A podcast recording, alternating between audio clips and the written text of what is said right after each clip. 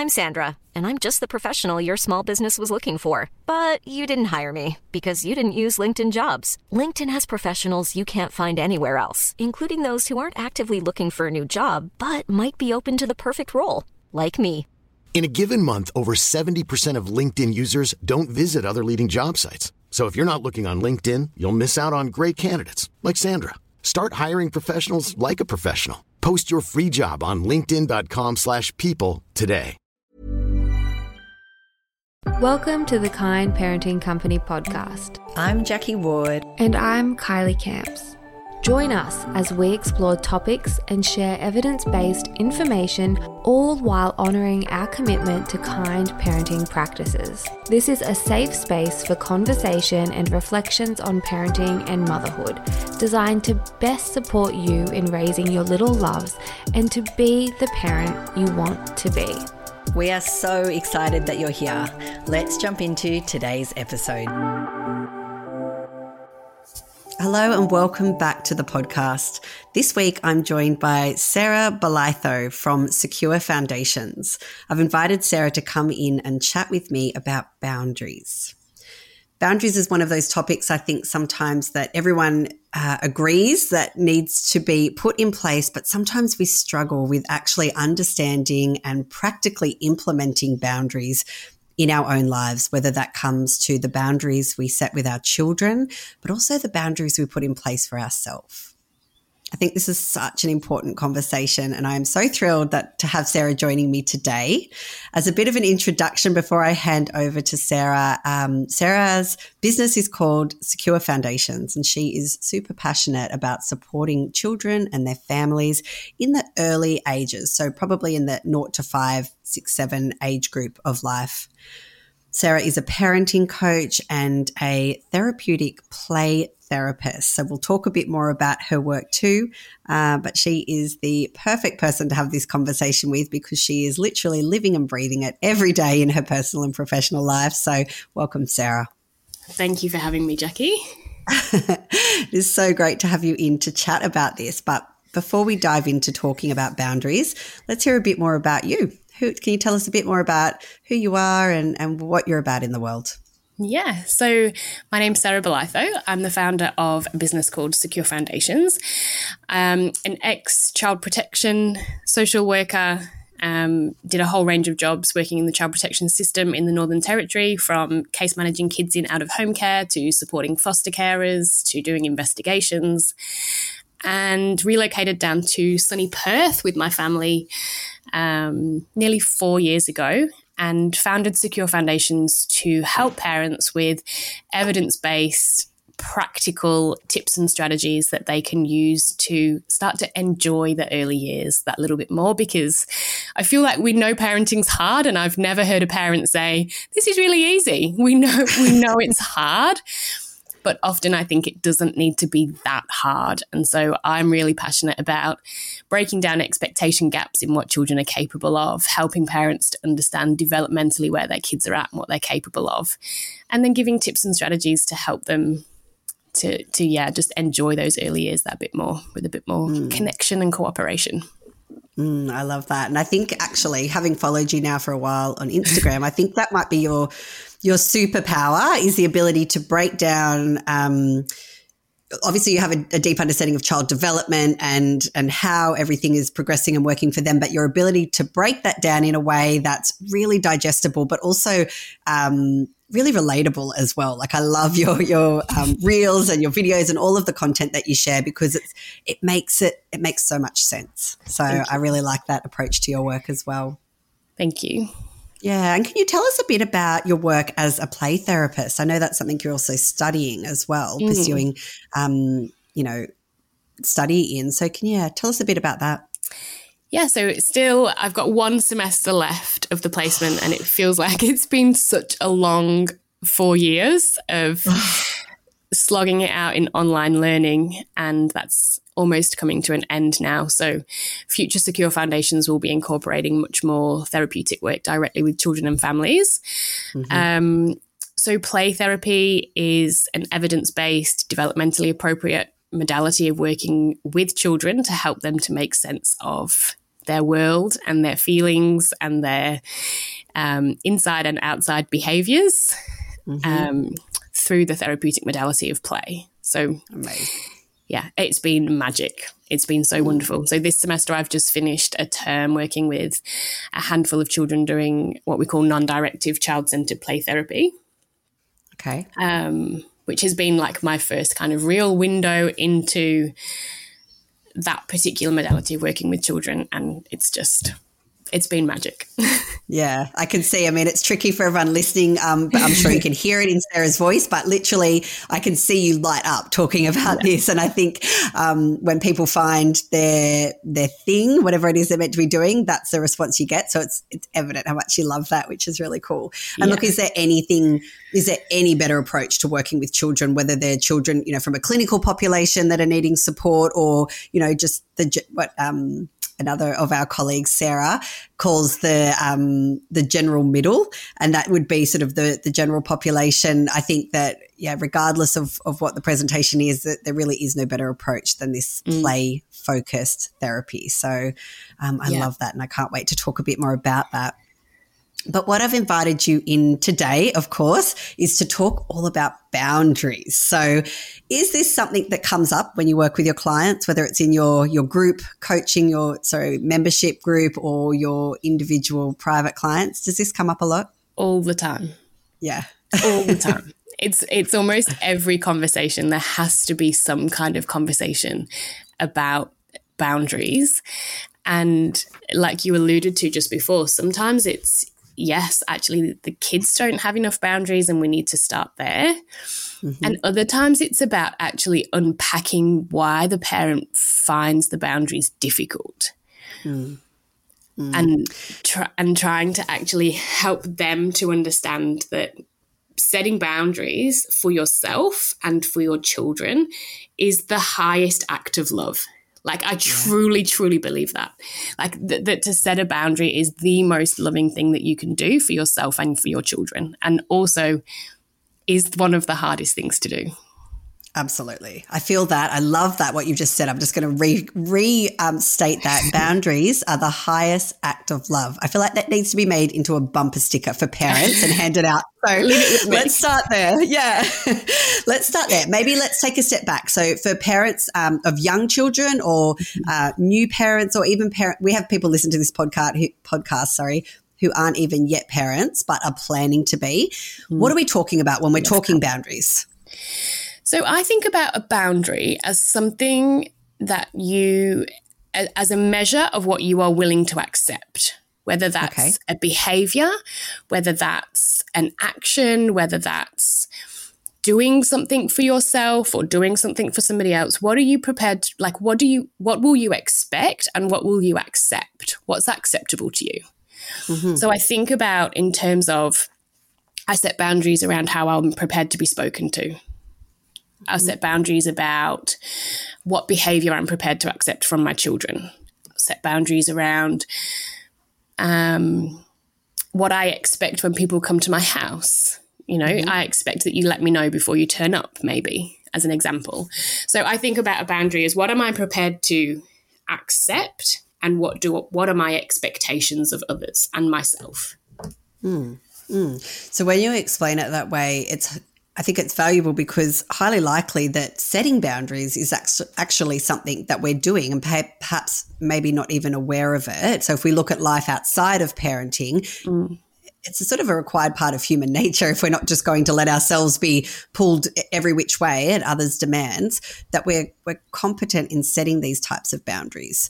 Mm. So before we jump into talking about setting boundaries for our children and the support that offers them, let's focus a bit on self boundaries. Mm-hmm. So often I hear of parents, caregivers, um, and I will say a lot of mothers, in my experience, it's been mothers that report this, feeling like they are just run dry. As mm. in they're they're you know pulled every which way every day, often through the night as well, yeah. um, and they're really burnt out, which can often sort of the natural consequence of that is feeling really resentful as mm. well. Yeah. Just say that uh, a lack of boundaries is sometimes implicated in that. Yeah, I think so. And I think it also comes back down to um, quite often a lack of open communication. So we think, oh, you know, well, I have to just do it, otherwise it's not going to get done. Mm-hmm. And is that a conversation that you've had? Has your partner, co parent, friend, mother in law, whoever said, no, I'm not going to help you? Or is that an assumption that you've made and therefore continue to suffer because of that assumption?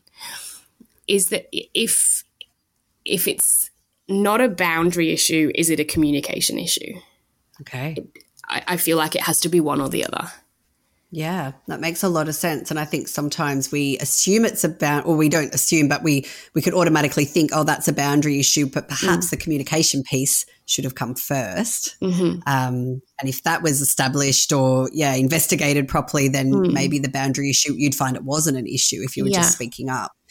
So, what are some tips then for people listening to this that think, mm, yeah, I've, I definitely have a bit of a, a need to work on this area? Mm. I think you know you know you need to set a boundary when you have that internal experience, when you have that like kind of yucky feeling in your tummy or you're resentful or you're finding yourself feeling really annoyed really quickly, really often about the mm-hmm. same thing. Okay. I feel like your body will tell you where your boundaries need to be set. Yeah. And I think often actually just taking that little bit of time to work out what's happening in your body and to actually realize that it's giving you signals and it's trying to communicate something to you about where you need to set that boundary. Mm. And that might be exactly that like, oh, I feel like I have been up in the middle of the night multiple times every single night for the last however many years I've been parenting. Yeah. and I'm resentful because every time I get out of this isn't my experience, but as an example, every time I get out of bed, I'm, you know, my husband's still fast asleep and he's snoring. I'm resentful. So that's an indicator to me that I need to have some kind of communication to say, hey, I've been getting up in the middle of the night every night. Is there a chance that you might be able to get up for the next few nights? You know, mm-hmm. maybe that's not an option. Maybe that's, you know, maybe there needs to be a different solution to that problem. But if we don't communicate that, we'll never know. Mm-hmm. Yeah. So starting with communication then, having these discussions, thinking about our own needs. And mm-hmm. I think, you know, tapping into to being really aware of our own needs is probably the starting point for setting boundaries as yeah. well. Um, and I think about values as well. Like how often do we consider what our values are? What what what's important to me? What do I love to do? What did I love to do before I had children? And what have I stopped making time for? Yes. Um, what what what is one thing that I'm going to make non-negotiable yes. because it lights me up? I love that. I love that. I think that is so important um, in particularly the early years of parenthood. I, I mean, I'm yeah. not, I'm in that stage myself, so maybe it's just as relevant as children get older, but I can definitely talk to this phase of parenthood um, mm. that that is just so crucial and so often glossed over um, with mm. the day to day demands. Mm. So, Sarah, let's say we've we've thought about uh, values, we've we've had conversations, and and it, now we're looking at actually setting and enforcing boundaries for our own well-being um, and in our own life. For a parent that that doesn't come easily to, that struggles, or perhaps they've fallen into a pattern of over accommodating, taking everything on, but they're looking to claw back a little bit of that. Mm. How do we begin? Start really, really small. Okay. Like I often think about, you know, that we're starting a brand new habit for a lot of people. And I actually have a, um, a reparenting course that I go into this quite, I wasn't actually going to mention that, but we go into that in quite a lot of detail. Mm-hmm. Um, because a lot of our self worth, our overachieving, our lack of boundary setting has stemmed from our early childhood experiences of how we watched our parents set boundaries or what was expected of us as children. So maybe as children, we were never allowed to relax. There was always jobs to be doing, there was always things to be doing. Perhaps it was that um, the focus was always on grades and not on effort. So now we're high achievers or now we're overachievers. Like where where does it stem from? Where does that difficulty kind of yeah. come from? And I think gaining some awareness of that and then making a commitment to changing that story to say, you know, that was my history, but it doesn't have to be my presence and it doesn't have to be my future. I can change that. Mm-hmm. And that's kind of the beauty of that of that neuroplasticity, but that is hard work. And I think starting small to give yourself that confidence and to have those small wins is really important. You you wouldn't put on a pair of trainers tomorrow and go run a marathon if you've never ran before. Mm-hmm. Um, and I think that's exactly the same. If you're struggling with setting boundaries around yourself, don't go and book yourself a weekend away.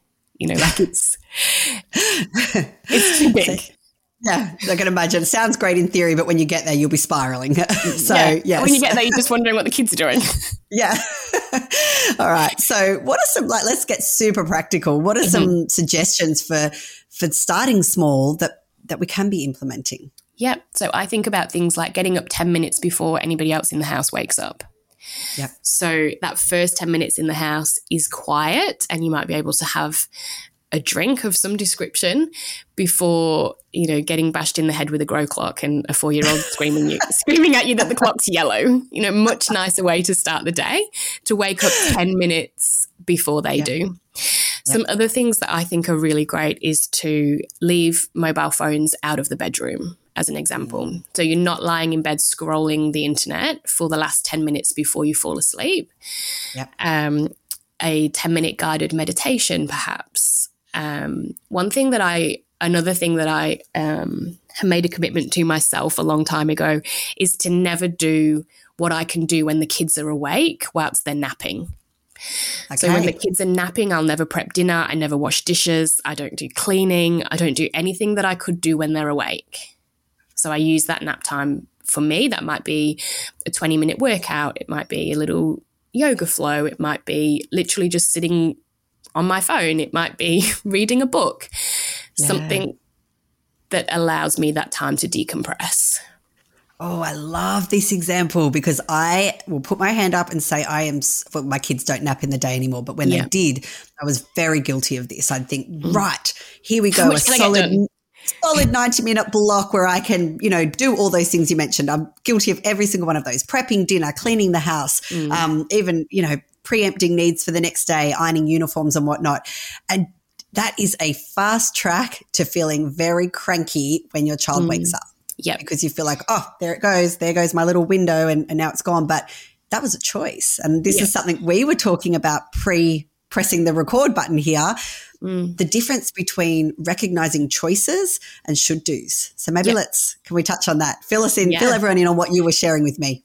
For sure. So I, I often, as I often do, have these musings and thinking about after Jacquie sent me the topic for this conversation, thinking about boundaries. And one of the reasons that boundaries become so difficult is because as a society and as mothers, I think we are so attached to so many ideas of what we should be and who we should be and what we should be doing that all of these should, should, should labels that we carry around and we take on impact the decisions that we make and ultimately make it difficult for us to set boundaries. So, as an example, um, you know, all the kids are asleep. I should do all of these things because that would make me a great stay at home mum. You know, I I should have the house spotless because that would make me a great wife. I should um, I should be doing a workout and not just sitting here scrolling my phone. But when you actually realize that all of the things that you do is a choice,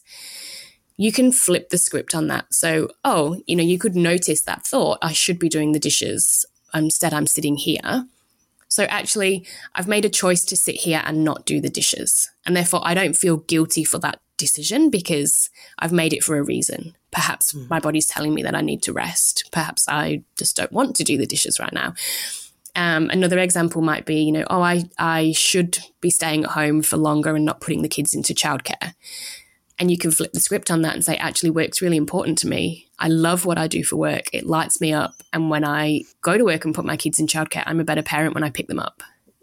Yes. Yes.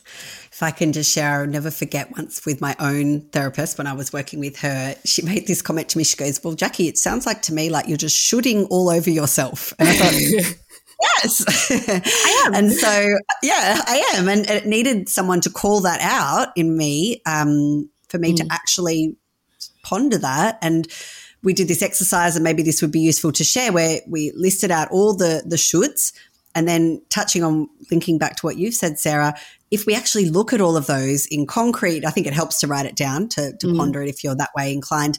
Um, how many of those things do you actually believe to be true for yourself, and how many things are um, shoulds that you've just absorbed, whether that's from other people in your life or society influencing you, or just you know preconceived ideas that you've taken on and adopted to be yours, but they don't actually sit they as truth fit, with you. Yeah. No, no. And I think um, when it comes to boundaries, this can be a bit of a rub when, you know, if we're struggling to put boundaries in place or, or finding that really difficult, comes back to the fact that we're perhaps not aligning, well, the shoulds aren't aligning with our, our true values as well, or there's work that needs to be done there. Mm-hmm. And that's why yeah. I think it's really important to come back to those values and to understand how you came to the decision that you came to. Yeah. So for sure, some people will will make decisions for you know maybe it's financial reasons or maybe it's um, social reasons or you know reasons beyond a choice that we would make had we had no other stuff yes. going on. Yes, yeah.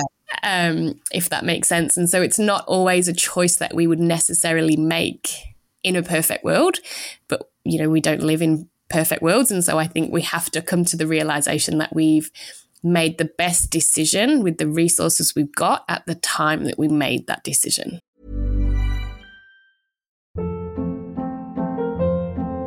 Hold up. What was that? Boring. No flavor. That was as bad as those leftovers you ate all week. Keke Palmer here, and it's time to say hello to something fresh and guilt-free. Hello Fresh. Jazz up dinner with pecan-crusted chicken or garlic butter shrimp scampi. Now that's music to my mouth. Hello Fresh. Let's get this dinner party started. Discover all the delicious possibilities at hellofresh.com.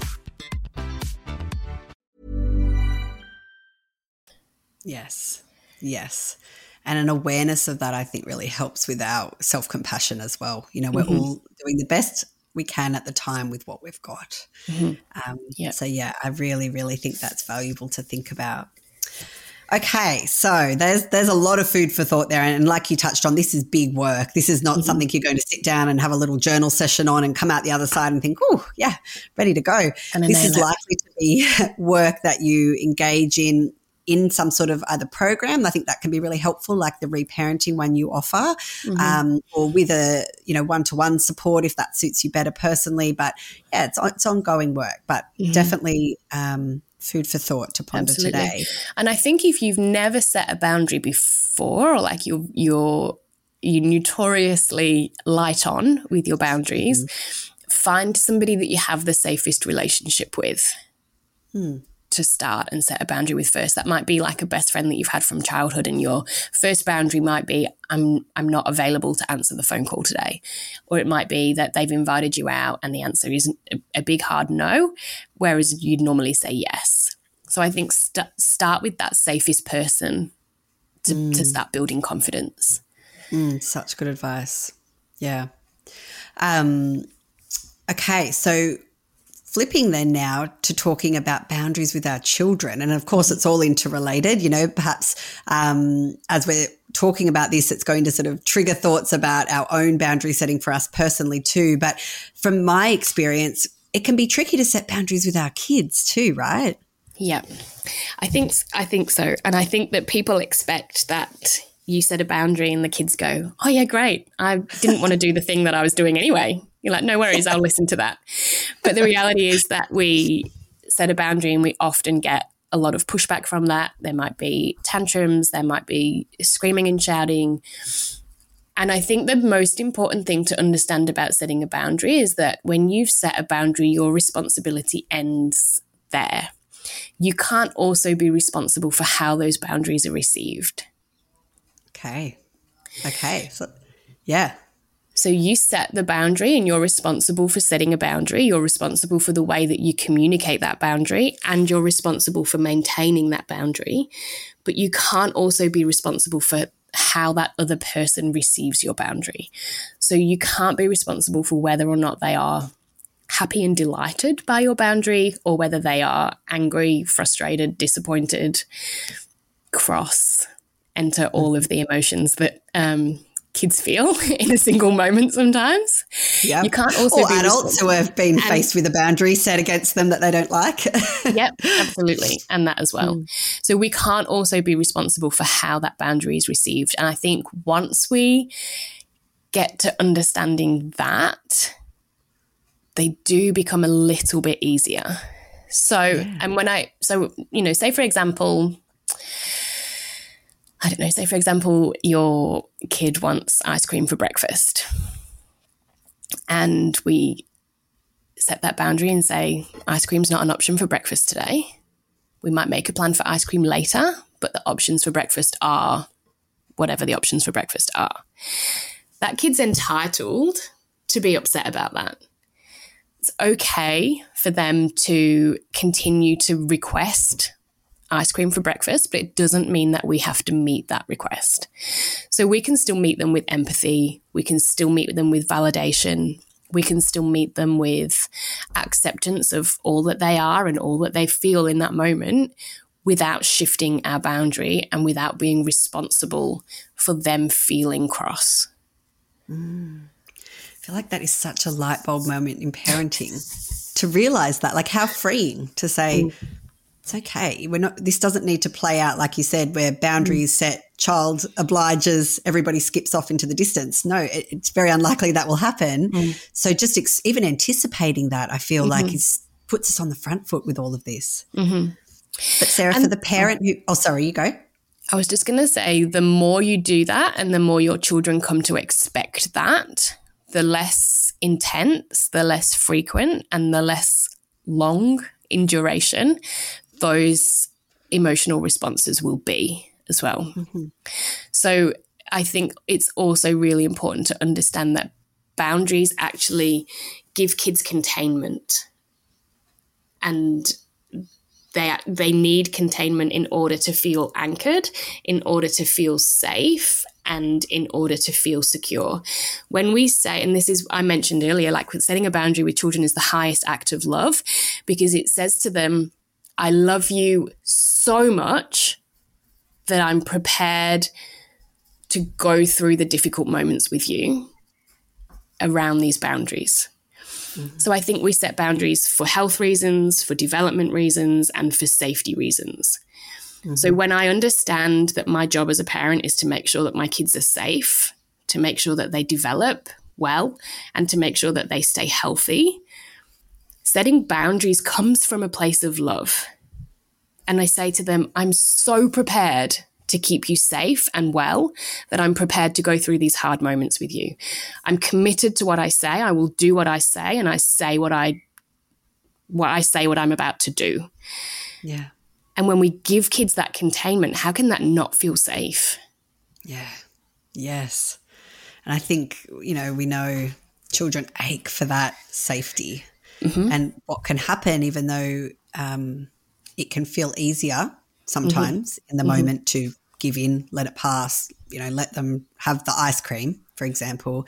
And there's a time and place for that as well. Oh, I think that's the thing. Know. We're humans, like you said. Yeah. There'll there'll be exceptions. There'll be some days where the wheels are well and truly falling off in every direction, and, and there's got to be a, a, margin for flexibility here. But yeah. but repeatedly, what actually happens, I think, and often people don't always understand, is that the child that isn't given that safe container will then become really disorganized in the sense that they have to set their own containers or, or mm-hmm. push boundaries and and that leads to a whole different trajectory of problems then as well so 100%. it truly is an act of, of love to do this i love that you've um, spelled it out so beautifully in that way so for the parent though that finds finds this tricky which you know mm-hmm. is completely understandable and i think many would un- put their hand up and say yeah this is difficult stuff in the moment. Mm. Can you give us some tips where you've you've set your boundary and then it's all breaking loose in front of you for the parent that finds that particularly challenging? What can they be doing in that moment to to keep it together? Yeah.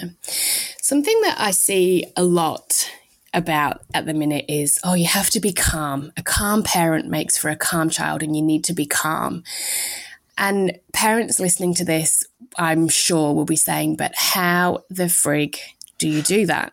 Because it's not calming, it's very stressful to be in the in the middle of a, a, child having a huge tantrum or telling you that they hate you or screaming and shouting at you that you're not their best friend anymore and that they don't want to play with you ever again and you know all of the I, I can't be calm in that moment and I can't even pretend to be calm in that moment because inside I'm really stressed. So yeah. I think the most important thing is not about trying to to not about trying to commit yourself to being calm in the face of stress, but commit yourself to staying connected to your body and staying connected to self in order for your reactions to kind of stay low. You lose connection to yourself, and that's when you border on reactive. That's when you okay. will start trying to control children. That's when you will start trying to just make it all stop.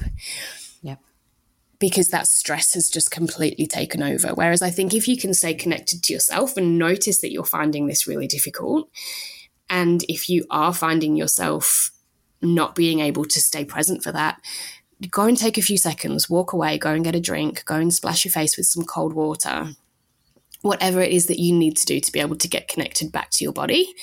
Mm-hmm. And then help them to connect back to their selves as well. So it might be, you know, just putting words to the experience and just literally saying what you see.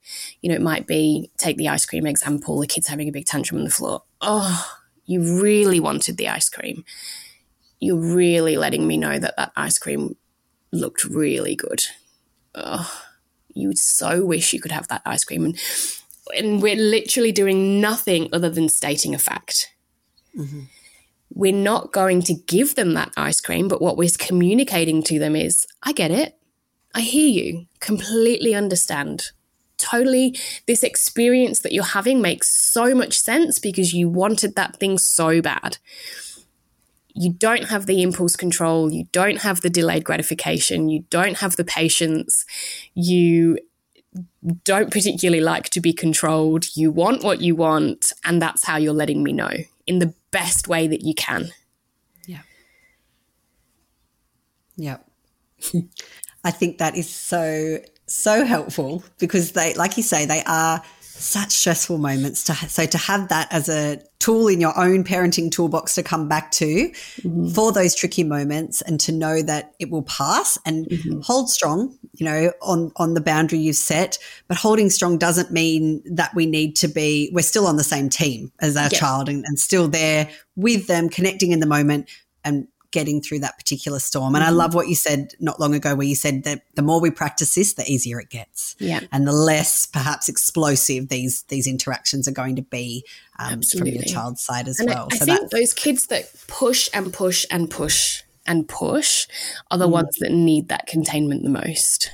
Because mm. mm. there will be parents listening to this that say, yeah, but my child is so tenacious, like they yeah. will not give it up. Yeah. So for those, and and I've seen that and experienced that for the children mm-hmm. that that cannot let it go, that become, yeah. you know, that keep coming back to it. Even I've yeah. one of my little boys is particularly tenacious. Um.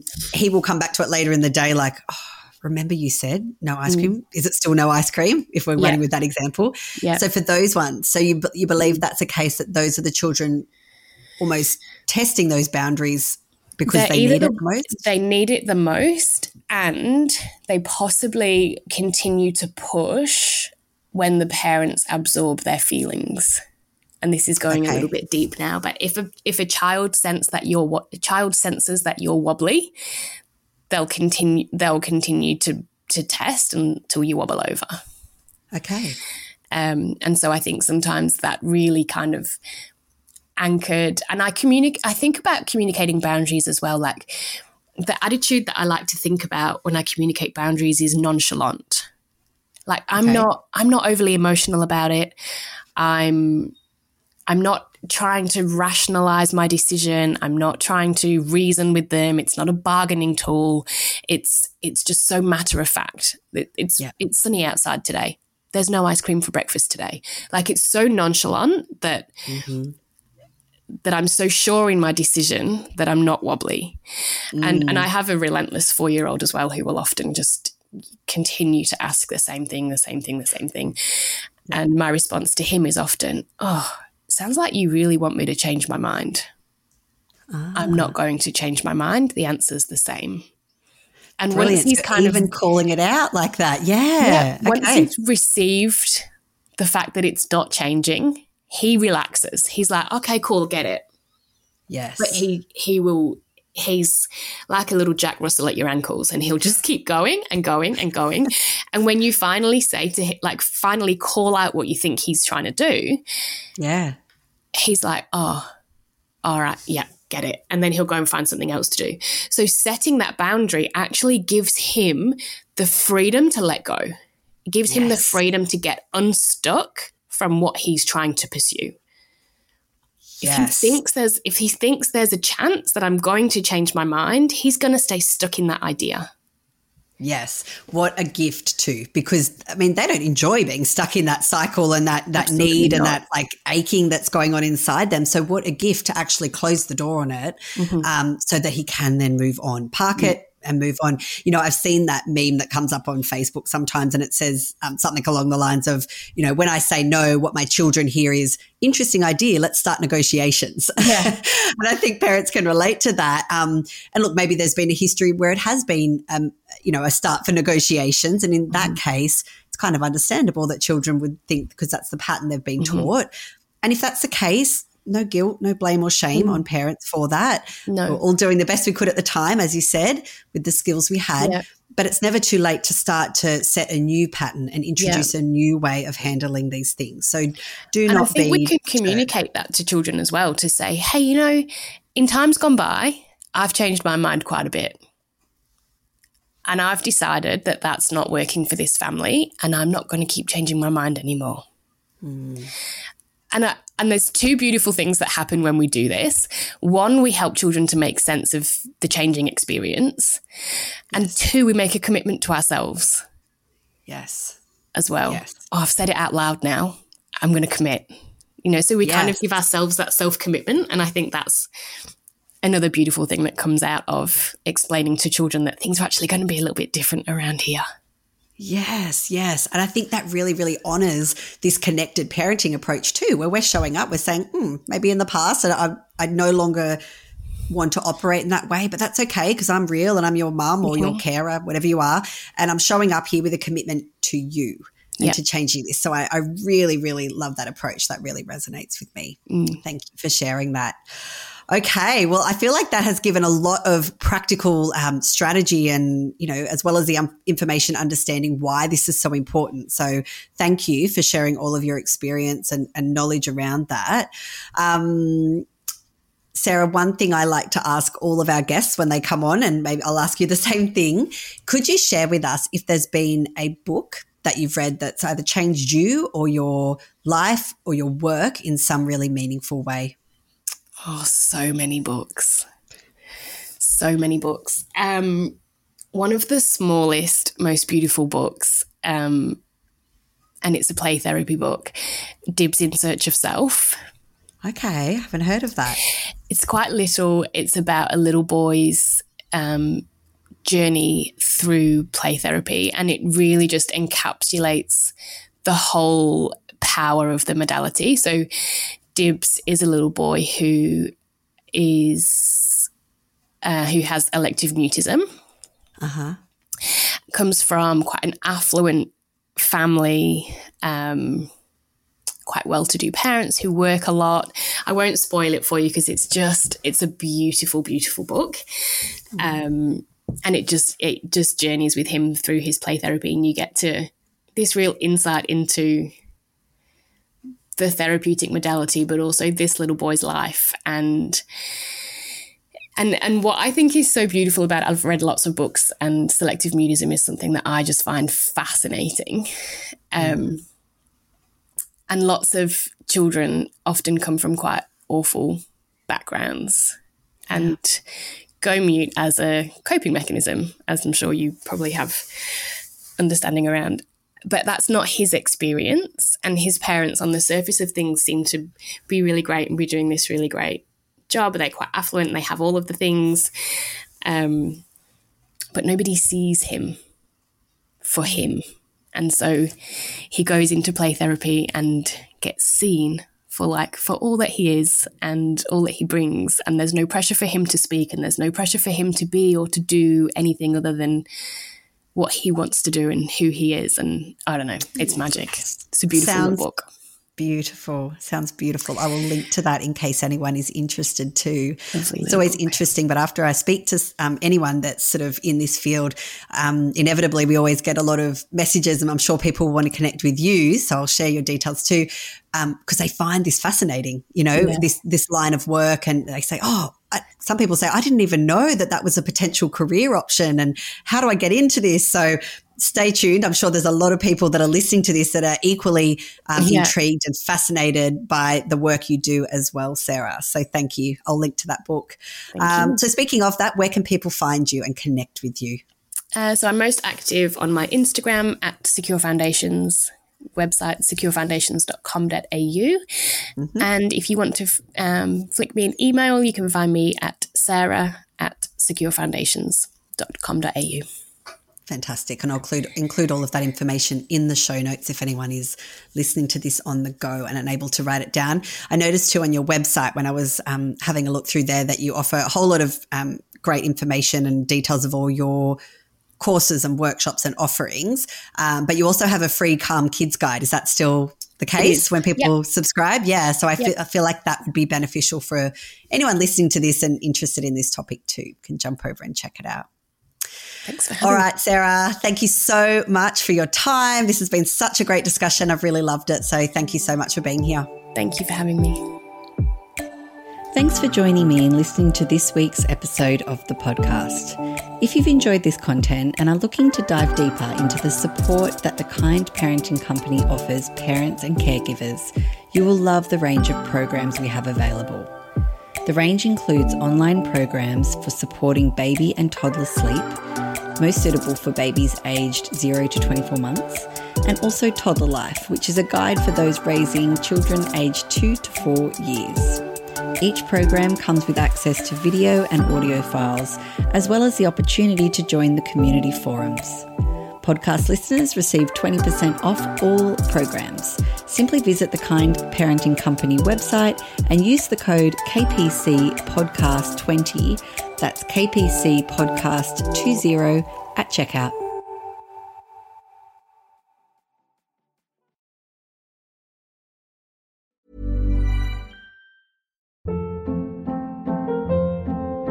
Hold up. What was that? Boring. No flavor. That was as bad as those leftovers you ate all week. Keke Palmer here, and it's time to say hello to something fresh and guilt-free. Hello Fresh. Jazz up dinner with pecan-crusted chicken or garlic butter shrimp scampi. Now that's music to my mouth. Hello Fresh. Let's get this dinner party started. Discover all the delicious possibilities at hellofresh.com.